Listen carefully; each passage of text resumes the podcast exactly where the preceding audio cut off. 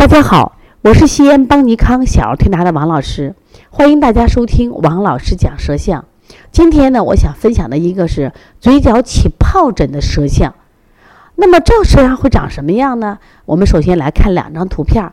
第一张图片呢是这个孩子的这个嘴角起疱疹的，大家一看，它主要起疱疹的位置啊在下嘴唇，就挨着我们说就是嘴唇旁边有个叫唇四白这个线。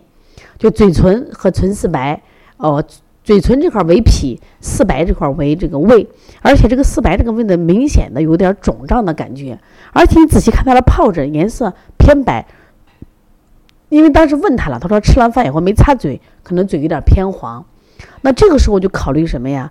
我说他这个脾胃是有湿重的，然后我们现在反过来再看他这个舌象，这个孩子的舌象特别有特色，它属于舌尖独红的舌象。我讲过很多次，凡是舌尖独红的话，心居上焦，气气应该什么呀？往下走。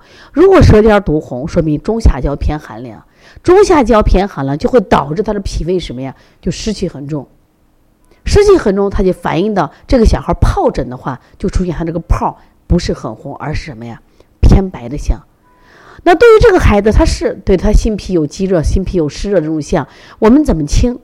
我们怎么做？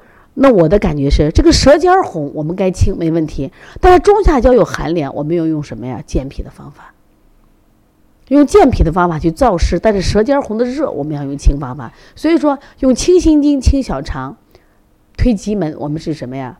就是清热的。但是呢，我们要用什么呀？就是补脾啊、外劳宫，用这些方法用来燥湿。这样结合起来，这个孩子的疱疹的治疗就有的放矢，效果很好了。所以你不要以为说这个小孩啊，你看舌尖那么红就全清。那如果他的疱疹里边他颜色偏红，那我以清热为主。但他疱疹明明是偏白的，所以说那我们就考虑他的中下焦脾胃寒凉。其实这个孩子实际上就典型的一个心肾不交那个象，太明显了啊，太明太明显了，就是上焦热，中下焦是寒凉。所以会在这个地方出现这种疱疹，所以以后我们遇到咽峡疱疹呀、手足口病呀、水痘啊这种疱疹的，一定要观察它的泡是水多还是颜色红是热多。如果是疹子，一般我们说的荨麻疹那种疹子啊，我们考虑可能热点点，那可能是热多。但是疱疹，那你可能考虑到可能你要看颜色呢，看是红色多还是白色多，看是水多还是热多。水多的话就是湿多。所以说，你的调理思路是不是也就要变呢？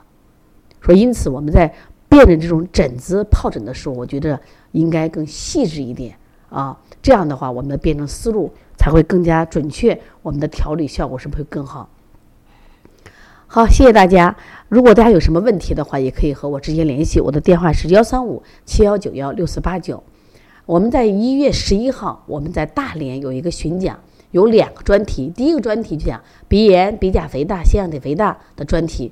那我在这个专题中，我把我多年临床经验告诉大家，因为这个病现在是太多这种常见病了，而且这个病呢，有很多孩子切了以后会复发啊，调了以后你发现没，反弹性这种复发是很难调。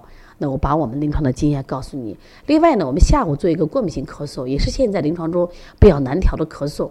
我们大连的朋友，或者附近啊、河北啊、东北的朋友、内蒙的朋友，如果感兴趣，我们在一月十一号，我们一起来探讨这些疾病，我们找一个更好的解决方法，希望能帮到同行。